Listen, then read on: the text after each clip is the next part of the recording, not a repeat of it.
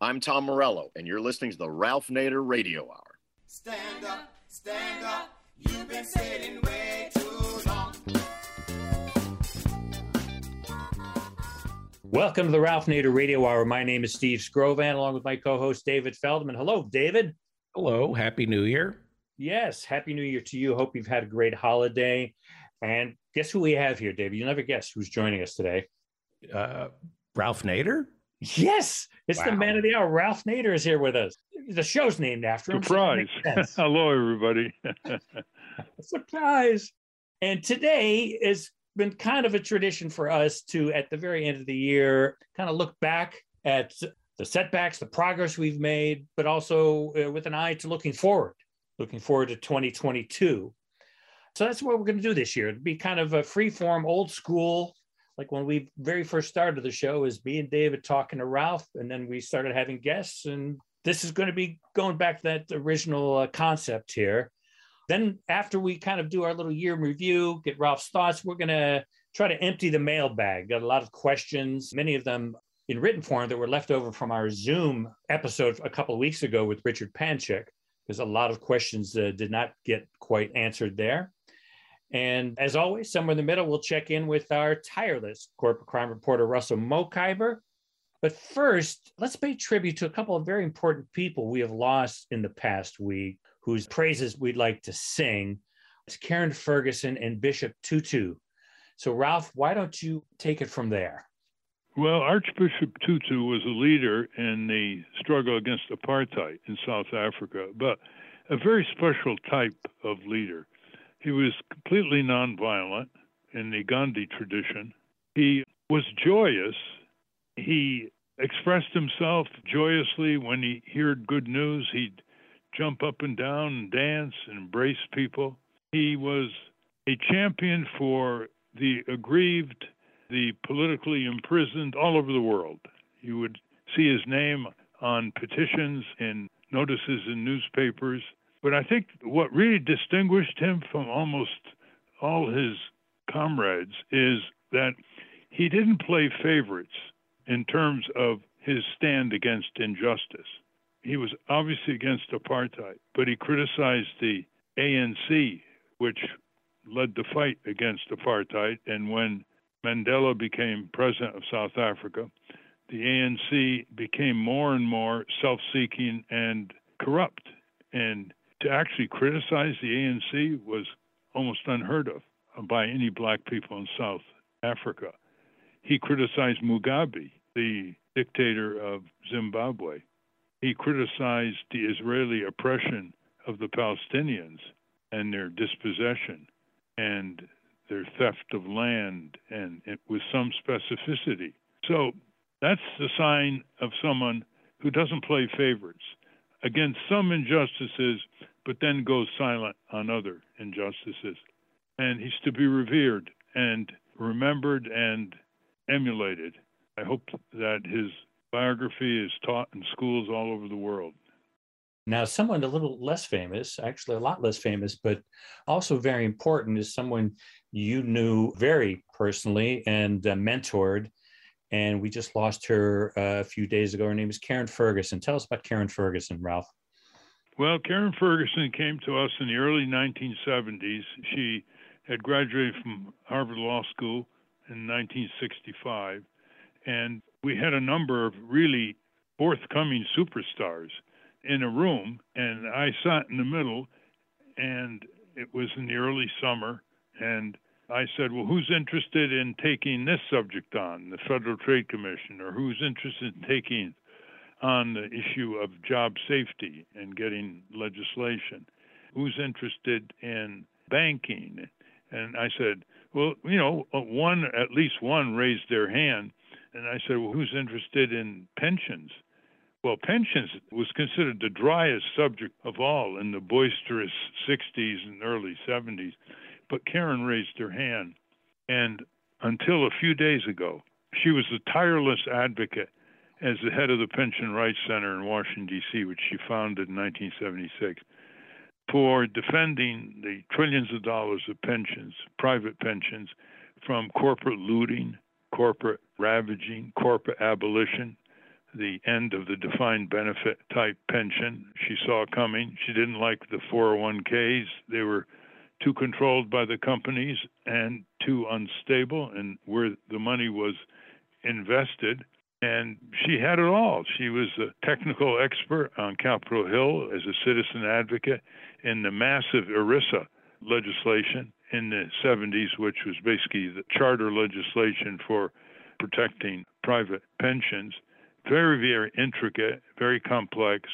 On the other hand, when she received desperate pleas from people about to lose their pensions and companies restructuring, she was right there on the ground helping people, company by company.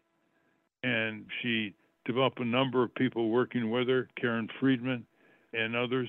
But there's no group like the Pension Rights Center in the United States. It's still one of a kind. People who want to find out what is going on there and helping them, just go to pensionrightscenter.org and you'll see what they've done and how you can be part of it, either substantively, because they have a network around the country, or in terms of contributions. It's a 501c3 nonprofit. It's very, very sad to lose somebody of that stature because they just don't come along very often like that anymore. Well, thanks for that, Ralph. Now, turning to sort of our retrospective here, I recall one of our very first programs of the year last year, or at the end of the year, we spoke to your congressman, John Larson. We were talking to him about what the Democrats should do about various issues now that they controlled the Congress.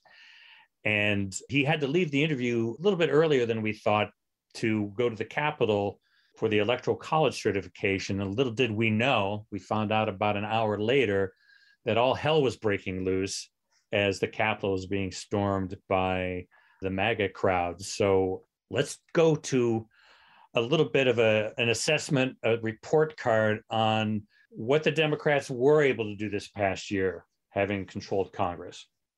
Well, it took a big step for the Democrats. They had a whole bunch of proposals, Biden proposals to rebuild the infrastructure, to expand the social safety net. They got some of it through uh, against Republican opposition. I mean, they've put the Republicans in a position where the Republicans are on the record opposing child financial help, the $300 a month that 65 million children have been getting month after month. It's about to expire. They oppose the rebuilding of America, the way it was defined in the Biden proposals. It's just Republicans, 100% of them, no, no, no. What's exceptionally strange about this is there are no defections. It's like a cult. I mean, there's a number of Republicans who aren't even running for reelection. What have they got to worry about? Trump? They're not running for reelection. Then you have people like uh, Senator Romney. He's entrenched in Utah. He doesn't have to worry about anybody challenging him, and he's rich he's toeing the line. Senator Susan Collins from Maine just got reelected, another six years. She's supposed to have a mind of her own. But Mitch McConnell has held on to 50 senators, 50 Republican senators, which of course allowed Senator Joe Manchin to be the tipping point, the big guy on the block in tearing down one of Biden's proposals after another and then saying, "Well, I agree. You you gave me what I wanted," and then a few days later he said, "Well, I don't want it at all." So the proposals included an expansion of Medicare and Medicaid. They included bolstering Social Security. They included climate disruption, $500 billion over 10 years of that. They included a lot of good things. Whether the Democrats will get what's left of these proposals enacted in January and February will depend on whether Joe Manchin turns around and says what he was going to do before he reneged, or working on the Republicans. I have no idea why the Democrats don't try to spin off three, four Republicans. A lot of the Democrats, like Senator Coons and Senator Carper from Delaware, brag about their relations across the aisle. I've never seen in American history such a cult in a party, not a single defection on most of these things. They defected on the increasing the debt limit, big deal, a few of them. But by and large, it was not what Biden hoped for, but it's a lot more than what the Democrats have gotten through in recent years. So, do you think there is any sort of pressure that Biden, the White House, the rest of the party can put on somebody like Joe Manchin, who is so obviously entrenched and, you know, unlike Mitt Romney, not caring about what his own party is saying, any leverage that they have or any threats that they can make that would make him change his mind about Build Back Better? Well, he brags about being from West Virginia, and that's all he cares about the people of West Virginia. Of course, he's a U.S. Senator. A U.S. Senator. He's supposed to care about the whole country. But I, I only think the, that will change his mind is if his boast that he has all West Virginians behind him. I mean, they're among the poorest people in the country collectively, and Yeah. they're being harmed by his blockage, is to have mass demonstrations, not from Washington, D.C., mass demonstrations from the people of West Virginia around his office in Charleston, wherever the people can gather and say, look, we're your West Virginians, Joe Manchin, and stop doing us in. We know what your game is. You represent the fossil fuel industry. You are a coal baron. And there are more solar jobs now in West Virginia than coal mining jobs. And there'll be more in the coming years. And the Biden proposals include a big bolster of renewable energy projects and enhancements. That's what will do it. But the other is just to spin off three, four Republicans. You spin off two, you'll get it done. Yeah. Do you mind? I have a question about how powerful a president could be. Ralph, the fantasy that I have of Lyndon Johnson is he would have called Manchin up and said, you know, you're collecting half a million dollars in coal subsidies, and your daughter is price fixing EpiPens. I have a, a Justice Department salivating over you and your daughter and your entire family, and I'm holding them back. Is that what Johnson would have done? And is that legal? Can a president use his Justice Department to threaten members of his own party to get in line? Well, he wouldn't have done it that way, David, because that that's almost like extortion. He would have been more oblique. He would have said, "Joe, you know, I know you've you've wanted this project and that project in Wheeling, West Virginia, and Charleston and Berkeley Springs. You know, we can get all this done, Joe, if you just cooperate with us." That's the way he operated. He never used the iron fist on these telephone calls, which, by the way, are, have been recorded and have been played on public radio uh, until recently, again and again. So we know exactly what what persuasive tactics he used with these senators. He knew what they wanted back home, and they knew that if they cooperated, they'd get all these projects back home. I don't think that's going to work with Manchin because he's going to get these projects if he supports the Biden proposals, the infrastructure projects. There's something else at work here. And what's at work here? It's not just Joe Manchin. He's the point man for one of the most powerful, aggressive industries in America oil, gas, coal. He's their point man. And he is coming down hard on the parts of renewable energy and climate disruption. He's doing their job. So I think the best approach is ordinary West Virginians organizing in a whole series of demonstrations, and because they can connect with all these things that benefit them. So the placards can basically reveal the various job offerings and the various better livelihoods that are in these proposals. And shall we say, show Manchin for what he really is, not representing the people of West Virginia, he's representing ExxonMobil and Peabody Coal. And so that's one, but I just think the backup is just spin off a couple of Republicans who aren't running again for office. So, Ralph, I started by talking about you know having an interview with John Larson just before he went to the Capitol where the insurrection happened.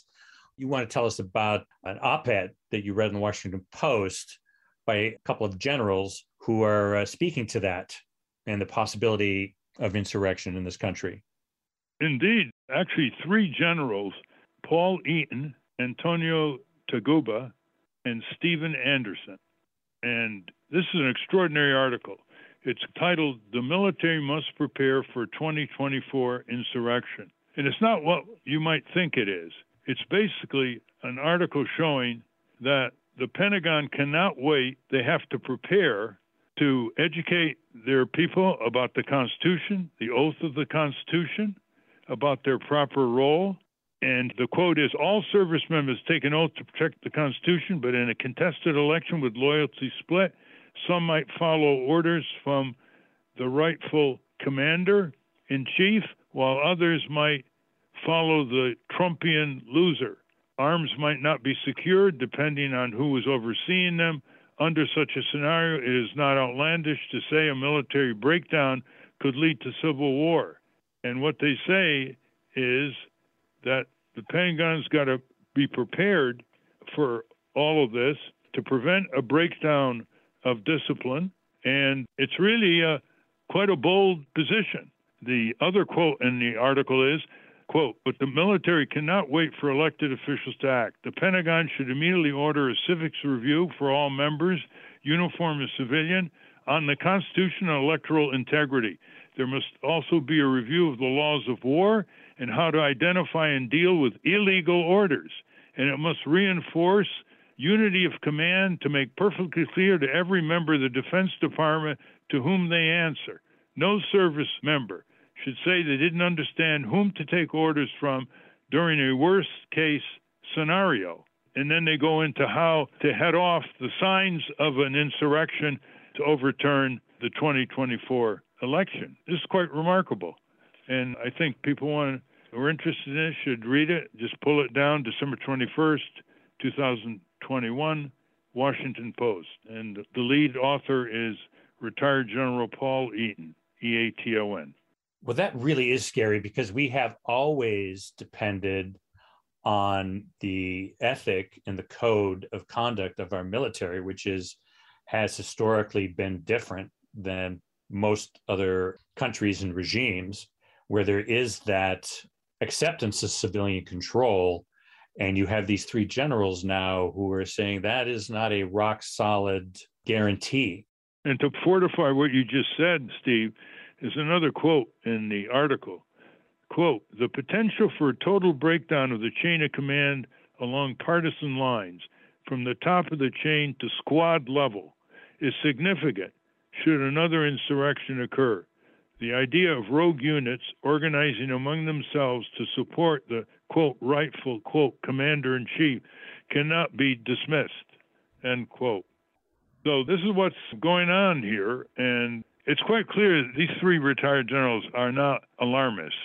They understand the potential. They're recently retired, so they know what's going on in the Pentagon, all the way down to the squad level. So this is a good sign that they are standing firm as they did in the 2020 election. Imagine even having to discuss something like this, but then imagine having somebody like Trump coming back with his cohorts and his version of American fascism. Some people think, oh, that's too strong a word. No, one of the first characteristics of fascism is that they automatically say ahead of time that if they lose the election, it's because it's stolen. Right there. That's the first right. indicia of a fascistic political system. The messaging here is really interesting because I was actually talking to President Public Citizen Rob Weissman yesterday about the mail that they receive and you can see it on twitter you can see it on, you know on all the social media where especially in terms of vaccine mandates and i get these heritage foundation emails. I'm on somehow got on their mailing list and i don't unsubscribe because i kind of want to know what they're talking about. And they use the language of authoritarianism. They're fighting authoritarianism. In other words a public health mandate is taking away your freedoms.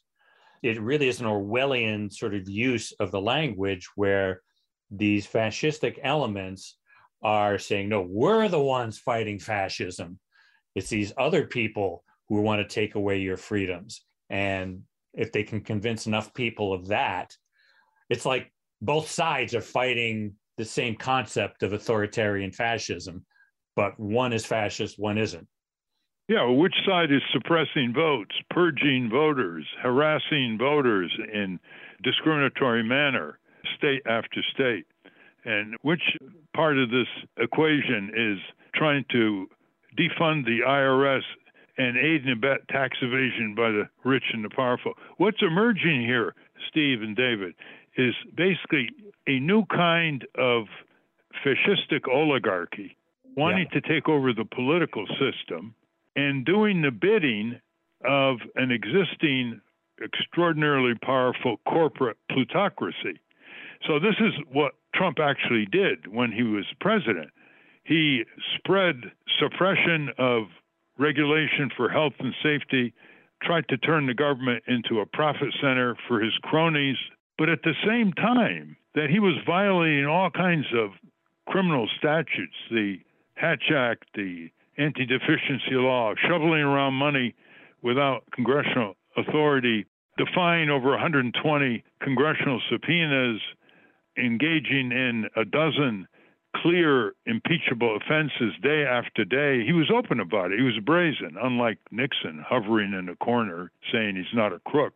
At that same time, he was making peace with his other interests, which is his corporate pocketbook, and he was deregulating. Wall Street loved that. He was giving them huge tax cuts. Wall Street loved that. And he was getting right wing corporatist judges throughout the federal judiciary all the way up to the Supreme Court. And Wall Street like that. So what we're seeing here is a merging canopy over American democracy of the older corporate plutocracy, which basically strategically planning about everything that we do in this country, right down to the commercialization of childhood, as well as planning our tax system, our healthcare system, our food processing system, our land planning system, zoning, our control, our disposition of resources on the public lands. You just go on and on. There isn't anything they're not strategically planning. And on the other side of the canopy is emerging this new authoritarian fascistic oligarchy. And what that spells, if it's not stopped, is a very deep rooted corporate state. I mean, it's the end of the democracy in reality, the end of our republic, and it's Wall Street merging with Washington under the influence of the new American fascists and basically taking over any kind of potential opposition and dissent and labeling them as communists, socialists, terrorists, all the language that Trump has already used. Now, this all can be prevented because we still have our basic institutions and they got to be taken over like Congress and state legislatures by the people who sent them there, by the people who they're supposed to vote for. And so, while we have to be very vigilant about worst case scenarios, as this article in the Post pointed out, we know that the power constitutionally is still in the hands of the people, we the people. And we also know that people have enormous assets in terms of the commons, the public lands, the public airways, all the money built all these industries through research and development from various departments and agencies in Washington, from, from NASA to the Defense Department, National Institutes of Health. And of course, we've got the vote. The corporations don't have the vote. So we've got to be level headed about this, but we can't wallow in hopelessness and say, oh, what can we do? And I give up. I'm going to play video games.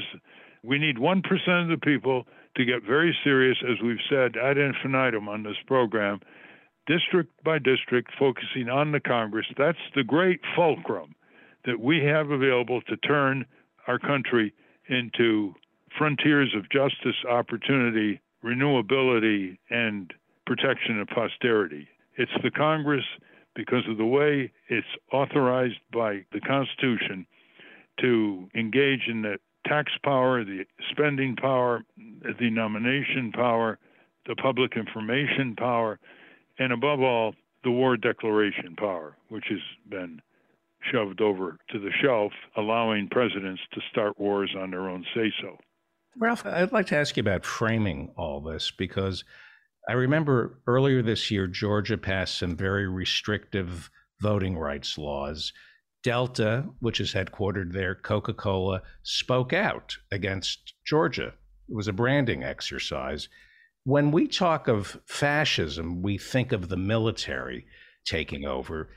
And shouldn't we be calling it a corporate takeover so that it that it hurts the corporations, that it hurts them in the pocketbook if they're perceived as being the ones behind this fascism? You can't you can't have fascism without a corporate takeover. Is that correct? Well, you point to an interesting opportunity here. There are some corporate executives who really are scared of American fascism. It's too unstable. Right now, corporations have it their way. I mean, they dominate Washington as if they're sitting on it. I mean, there isn't a single department in Washington, a single agency in Washington that the outside force that's dominating it is not corporate. It's all corporate. Even the Department of Labor, the most powerful forces on the Department of Labor over the decades, has not been the labor unions. It's been corporations. I mean, look how they froze the minimum wage, how they froze labor law reform, how they perpetuated anti labor laws, how they violated with impunity fair labor standards in the workplace, how they disabled OSHA. So they've never had it so good. It's the lowest tax on corporations in decades, for example, the weakest regulation in decades of corporations. The corporate crime laws are totally antiquated and they're not enforced. The budgets are not enforced. The corporations in the healthcare area, they are getting away with $350 billion in billing fraud this year, according to Malcolm Sparrow at Harvard and other studies. Very little prosecution. So they've never had it so good. Massive profits. They can go to tax havens and escape. They can shift jobs uh, to fascist communist dictatorships and get their will there. So, why would they want an additional fascist oligarchy to take charge?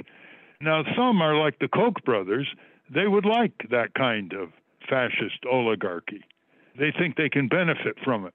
But I think a majority of major CEOs, if they were asked privately, they would say, We've never had it so good, whether it's Democrat or Republican. We've never had it. We don't even have to deal with the many congressional hearings anymore. There are no corporate crime hearings. There may be some tough hearings where the members pound the table for the television cameras, but they never do anything about it. And we've seen those with the Facebook and Google hearings. And so they're basically, we've never had it so good. And we don't need this kind of destabilization, this kind of provocation of all kinds of demonstrations by people opposed to this kind of oligarchy. And that's what I think is in the minds of some of these generals is that this is the quest for continued stability under a corporate plutocratic system. That's you know, their preferred approach. And that's why they don't like some of them don't like Trump at all. Never mind his own personal characteristics. They just don't like his prospects of fundamental destabilization of the political economy by going too far. I think corporate America is terrified that they don't think they have it good. I, I, read somewhere that 75% of corporate CEOs say they expect to be fired in 2022. Corporate America has something like $18 trillion in debt, that most of the companies, the S&P 500, are laggards, are not doing well, that the reason the stock market seems to be going up is the way they weight it. And there are about 25 companies that are dragging the stock market up, but the rest of the corporations in America are suffering under debt. So I could see corporate CEOs expressing the same anger that the insurrectionists had on January 6th and thinking a fascist takeover would help them. Well, not as long as they have the Federal Reserve printing money, backing them up. You know, $150 billion a month they're buying bonds and increasing liquidity and juicing up the stock market. Yeah, I, you know, I'm sure these CEOs sometimes look ahead and they get worried, but they never are around very long, David. You know, four or five years CEO at the best, then they get retired with huge benefits, and then they become the leisure class again. It's hard to exaggerate the narcissism that's built in at the top of these corporations. You have to go to some mid sized companies that have done it right. I've got a manuscript about 12 CEOs like the head of Patagonia, the head of Interface Corporation, and other companies who have met the bottom line but have done great work dealing with the way they treat their employees, the way they treat the environment, the way they condition their suppliers. And these CEOs never get any publicity. They're doing it right. You know, they don't get anywhere near the publicity as someone like Bill Gates or Elon Musk's outbursts.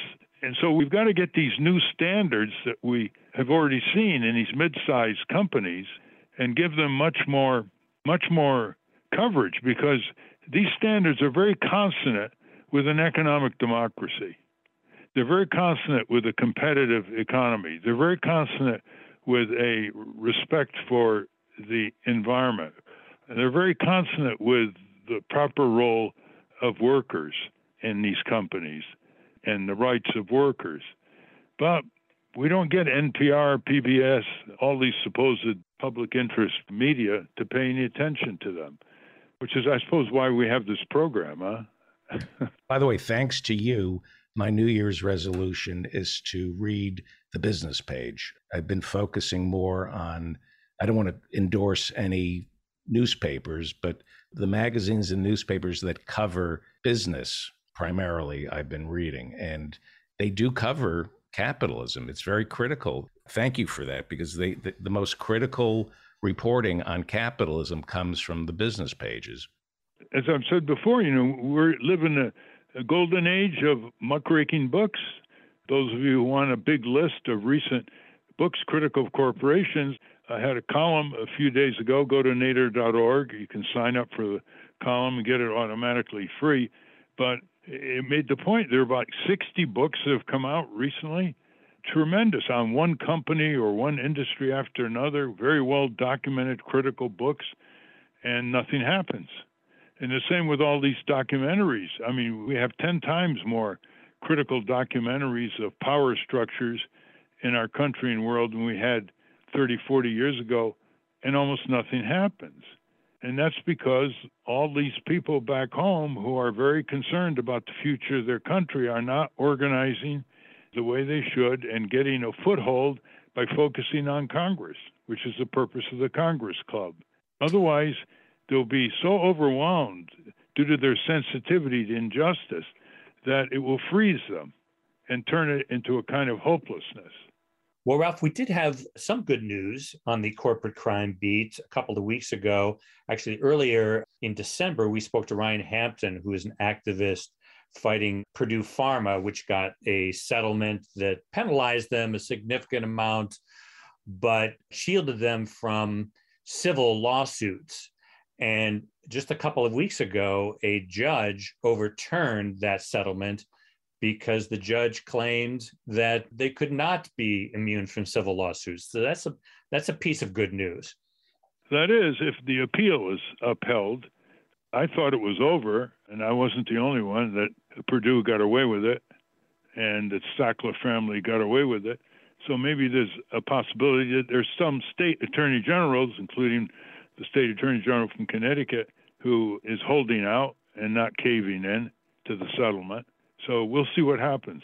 And looking ahead, I wanted to ask you about the state of the Boeing 737 MAX investigations. What can we expect in the new year on the Boeing crime beat? Well, I think we're going to expect a more assertive uh, position by the FAA. They've already signaled their displeasure in formal letters to Boeing, saying that Boeing is at it again, speeding up the production line, pushing inspectors to the side, or reassigning them if they object for the 737 MAX and the Dreamliner, the 787. So those are two tough letters by the FAA, which gives the public a lot of good material to use in trying to hold Boeing accountable. The litigants for the families have filed a intervention in the Justice Department to reopen the deferred prosecution, which was a sweetheart deal between Trump's Justice Department and Boeing just a few days before Trump left office. So maybe something will come out of that. And the litigation itself, it's mostly heading for a private settlement, unfortunately. I don't see any cases yet scheduled for trial. There's no trial date. They first cut a deal with the defense lawyers, the plaintiff lawyers, and then they go to mediation. And if that is unacceptable to the families, then they can go to trial for compensatory damages only, not for punitive, which means that the Boeing executives are going to get off, and Boeing is going to get off, unless some dissenting families get into a court of law and put it all on the public record for everybody to see in terms of Boeing's criminal negligence.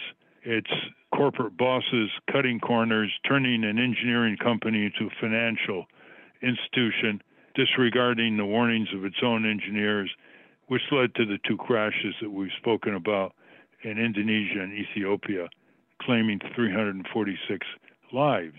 So there's a new book which whose author we just had on called Flying Blind.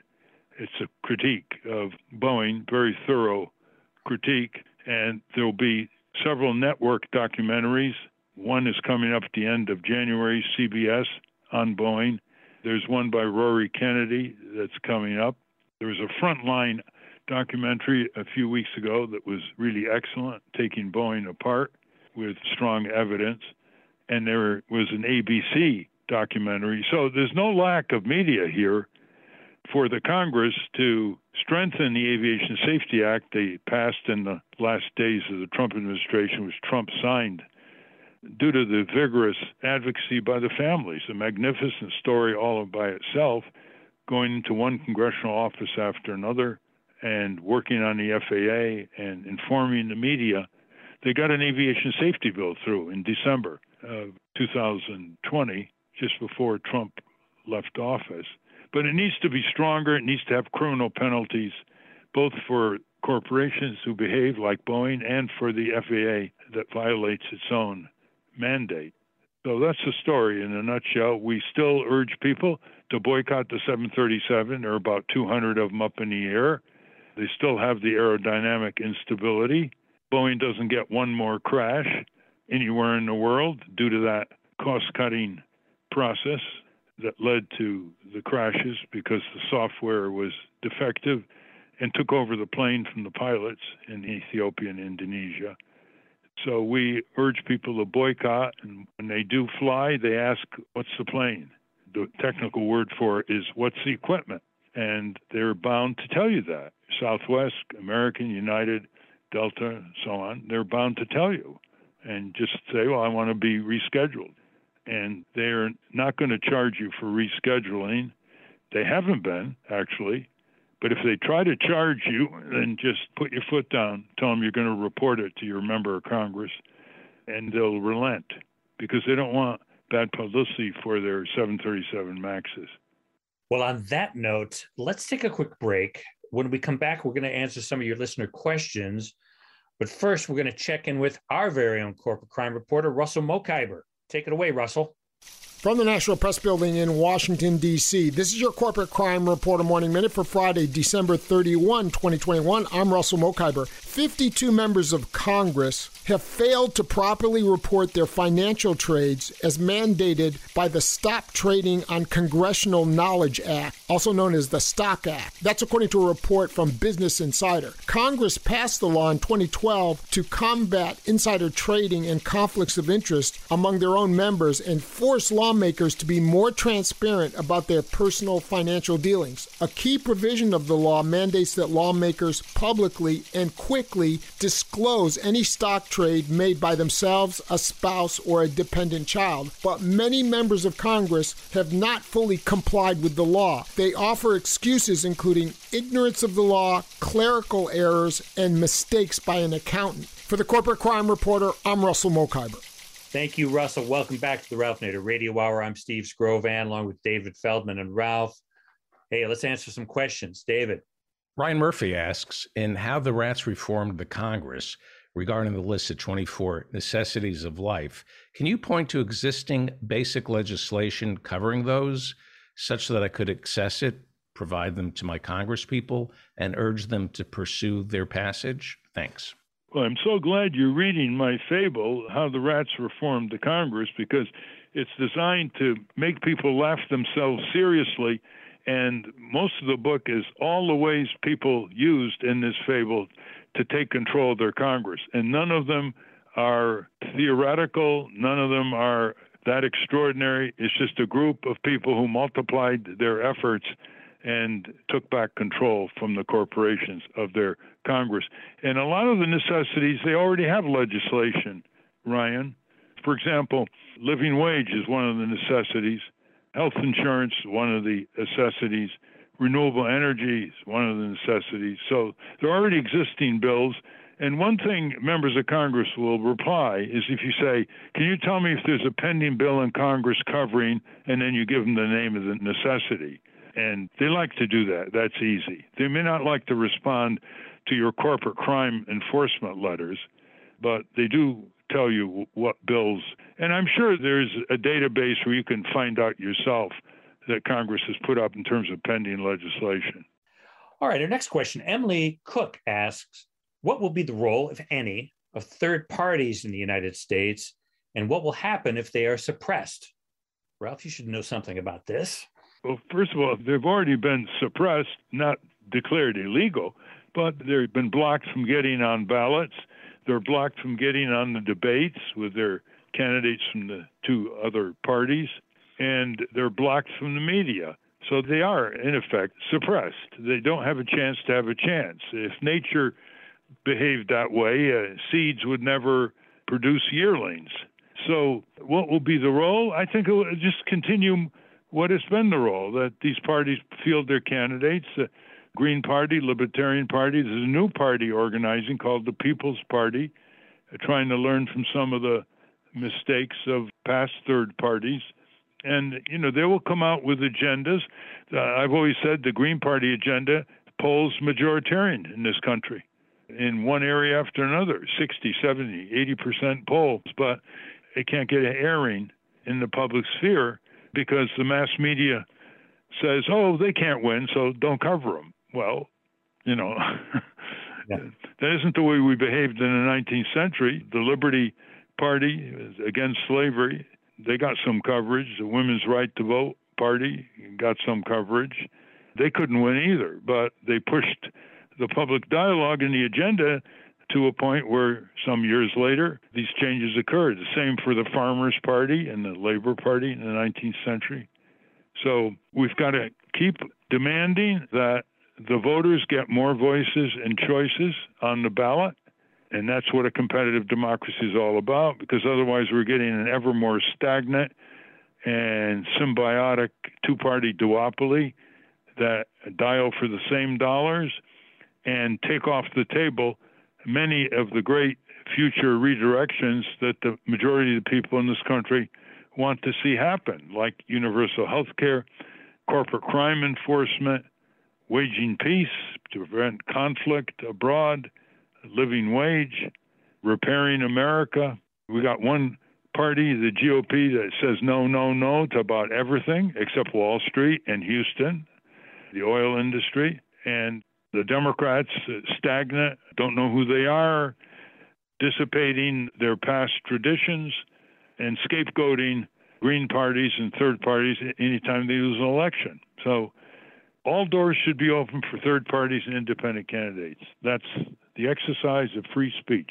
And I just want to answer two quick questions. Question from Rosemary Sawden asks, quote, whistleblowers in journalism are now being punished, which prohibits the truth from being exposed. What's the answer? End quote.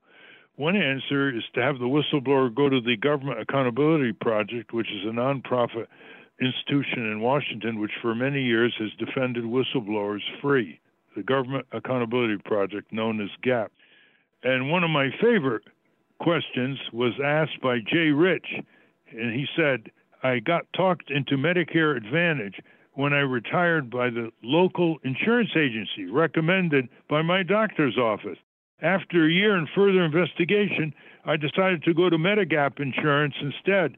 I've been jumping through hoops for two months and hopefully will be out of their clutches by January 1, 2022.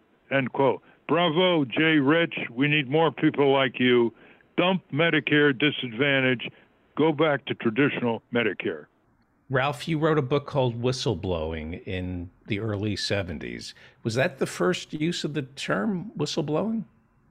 In any very structured way, yes. Whistleblowers were viewed as snitches, rats, disgruntled employees. And that whistleblowing conference, a little over 50 years ago, started the whole whistleblowing movement in America and around the world. There are now whistleblowing laws in 47 countries. About eight of them have bounties. That is, whistleblowing can actually earn a bounty once it's confirmed by, say, the Justice Department. And it is proceeded to implant in corporations and government agencies the possibility that someone is going to go to work with their conscience in that agency or that company and blow the whistle. So it's a real deterrent because whistleblowers risk all and they do it out of a moral compulsion to do what's right. They can't be bought off. And so they unsettle the bosses at the top of these organizations because they can't be controlled. They can't even be located sometime. They never know when they're going to pop up and expose the crime, the abuse, the fraud, the waste, the repression. Ralph, these next three questions I know kind of get your dander up, but it's obviously something that's on our listeners' minds, and they deal with apathy, lethargy, hopelessness. Is there any basis for optimism? Gavin Kelly asks, one of the key issues that I encounter is general apathy or lethargy. I try to engage friends, neighbors, colleagues, and even family. I can't get anyone to take action with me unless it's a safe topic or something that's gone viral. How can I get my fellow Americans steamed to overcome corporatism or break through power? Stephen Fournier asked essentially the same thing. He says young people could easily fall victim to mass hopelessness or on consideration of their future prospects. Will they be able to cope with the challenges facing them?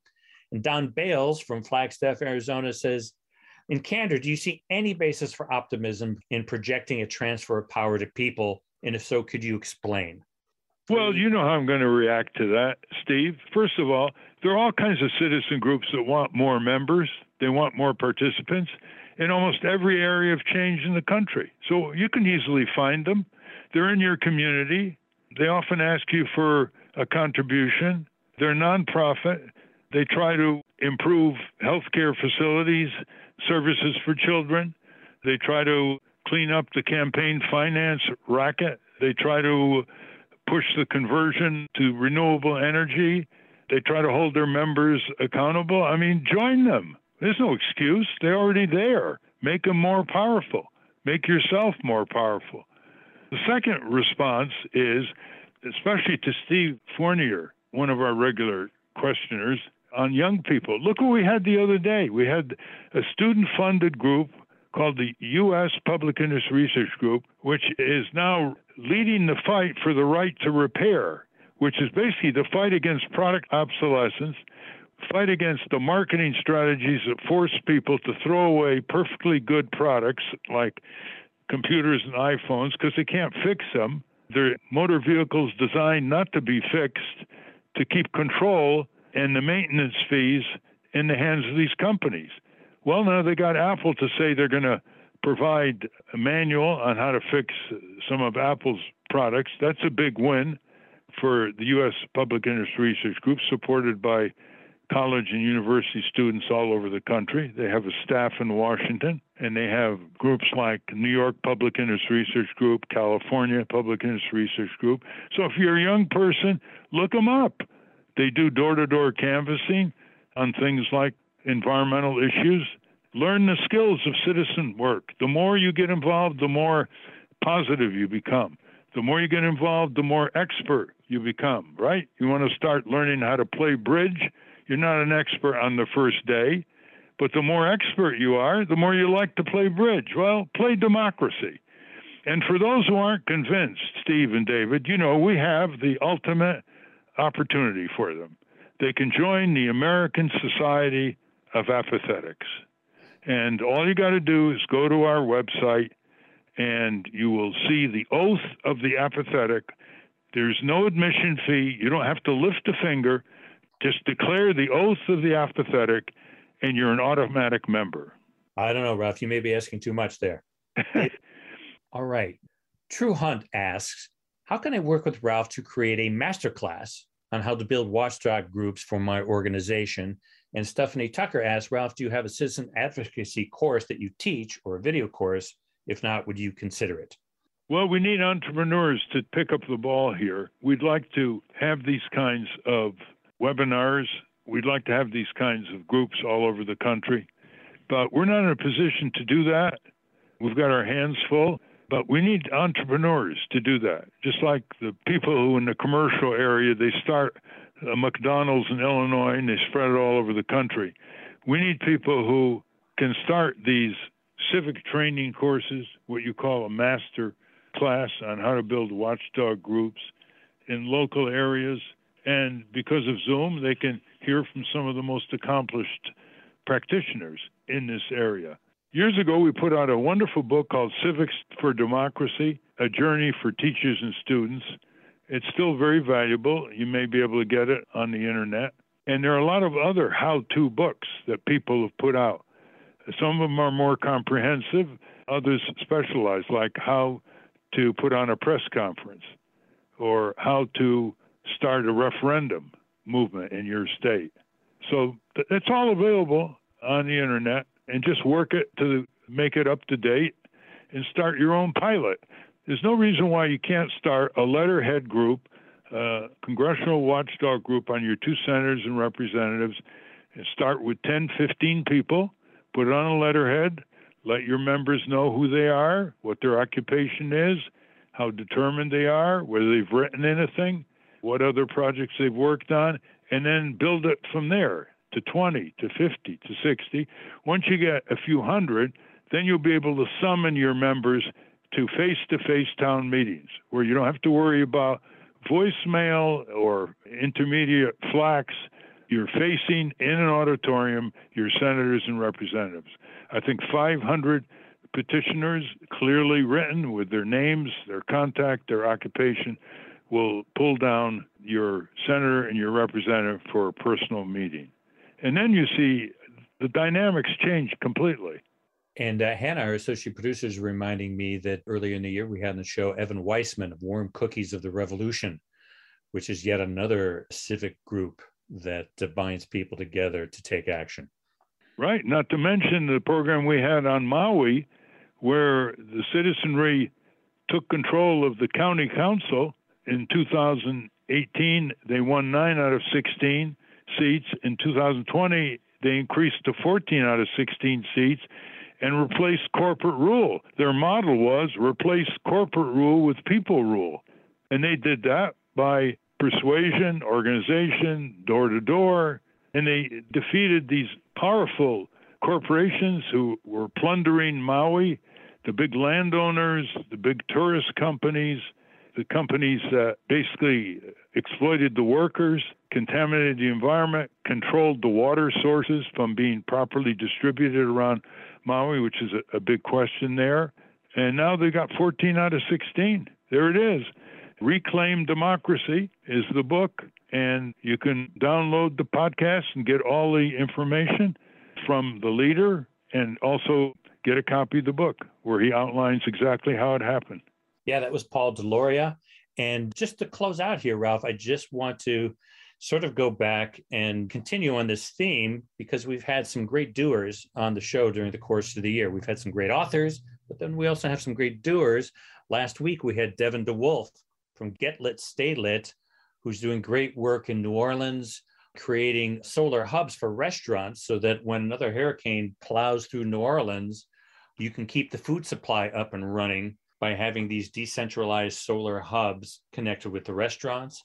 We had Winona LaDuke, who was talking about their progress in hemp farming now that hemp has been decriminalized. We had Joseph McNeil from the Standing Rock Sioux tribe, who uh, told us about the Anpetu Wi wind farm that they were building and trying to finance at Standing Rock. We spoke about Evan Weissman. We had Miranda Massie in the Climate Museum talking about the Climate Museum and how important it is to gather the information into one place, much like the Tort Museum that you founded, Ralph, to educate people to what their power really is. And we also had Kay Tillow of Nurses Professional organization who spoke to us about Medicare Disadvantage. So we've had some great guests, authors, and doers. And we want to thank all of our listeners for uh, taking that in and responding and sending us your questions. We hope you all have a great new year. We will be back doing all the same stuff. But right now, that's our show. And thank you again for listening. We've been on the air almost, well, we'll be heading into our eighth year this coming year. So thank wow. you for those hanging in there. Please keep spreading the word. You don't get information like this anywhere else. For those of you listening on the radio, that's our show. For you podcast listeners, stay tuned for some bonus material we call the wrap up. A transcript of this program will appear on the Ralph Nader Radio Hour website soon after the episode is posted. Subscribe to us on our Ralph Nader Radio Hour YouTube channel. And for Ralph Nader's weekly column, you can get it for free by going to nader.org. For more from Russell Mokhiber, go to corporatecrimereporter.com. And the American Museum of Tort Law has gone virtual. Go to tortmuseum.org to explore the exhibits, take a virtual tour, and learn about iconic tort cases from history. And be sure to check out their latest program on how advocates are going to going to court to confront the climate crisis. All that and more at tortmuseum.org. Ralph Nader wants you to join the Congress Club. Go to the Ralph Nader Radio Hour website and in the top right margin, click on the button labeled Congress Club to get more information. We've also added a button right below that with specific instructions about what to include in your letters to Congress. The producers of the Ralph Nader Radio Hour are Jimmy Lee Wirt and Matthew Marin. Our executive producer is Alan Minsky. Our theme music, Stand Up, Rise Up, was written and performed by Kemp Harris. Our proofreader is Elizabeth Solomon. Our associate producer is Hannah Feldman, our MVP. Our social media manager is Stephen Wendt.